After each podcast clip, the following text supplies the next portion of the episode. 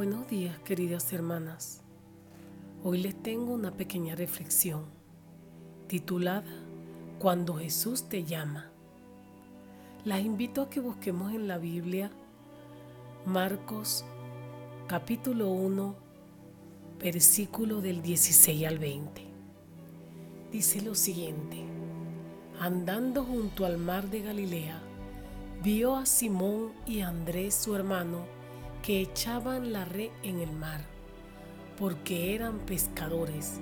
Y les dijo Jesús, venid en pos de mí y haré que seáis pescadores de hombres.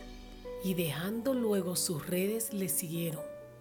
Pasando de allí un poco más adelante, vio a Jacob, hijo de Zebedeo, y a Juan, su hermano, también ellos en la barca que remendaban las redes. Y luego los llamó y dejando a su padre Zebedeo en la barca con los jornaleros, le siguieron. En esta pequeña porción de la palabra de Dios, vemos cómo Jesús llama. Primero, hace una invitación a dos pescadores. Segundo, de acuerdo a su oficio, Él los anima a ser pescadores de hombre. Tercero, estos pescadores de hombre abandonan sus redes. Cuarto, siguen a Jesús. Quinto, continúa caminando e invita a dos hombres más. Sexto, también hacían su oficio que era remendar redes. Séptimo, abandonan su familia. Y octavo, terminan siguiendo a Jesús. Como podemos escuchar, primero existe un propósito. Segundo, hubo incentivo de parte de Jesús. Y tercero, hay pasión. Nuestro Padre Celestial nos pone a cada uno en sitios específicos. Y hoy de paso estamos atravesando a nivel mundial situaciones críticas de todo tipo de índole. Pasa el tiempo y nos preocupamos por lo que vamos a comer, por lo que tengo que emprender para generar dinero o por cualquier otra circunstancia.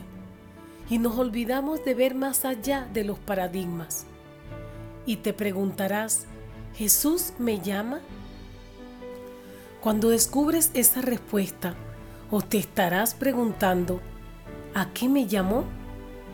Hoy mi querida oyente, quiero decirte que es como Jesús llamó a esos cuatro pescadores.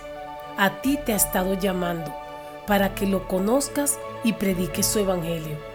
Por eso hoy te animo a que sigas adelante, lo sigas conociendo y que el Espíritu Santo ponga en tu corazón esa llama, esa llama preciosa que ha estado en ti y no lo sabías.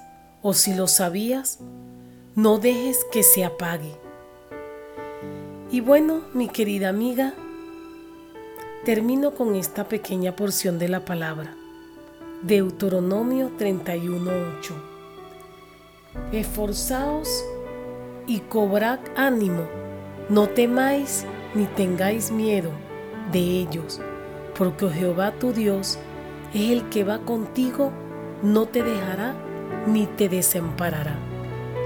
Por eso, en esta mañana, quiero decirte y quiero animarte que tú puedes predicar el Evangelio. No temas, que Jehová tu Dios está siempre contigo. Quien les habla, la hermana Thais Vázquez. Dios les bendiga.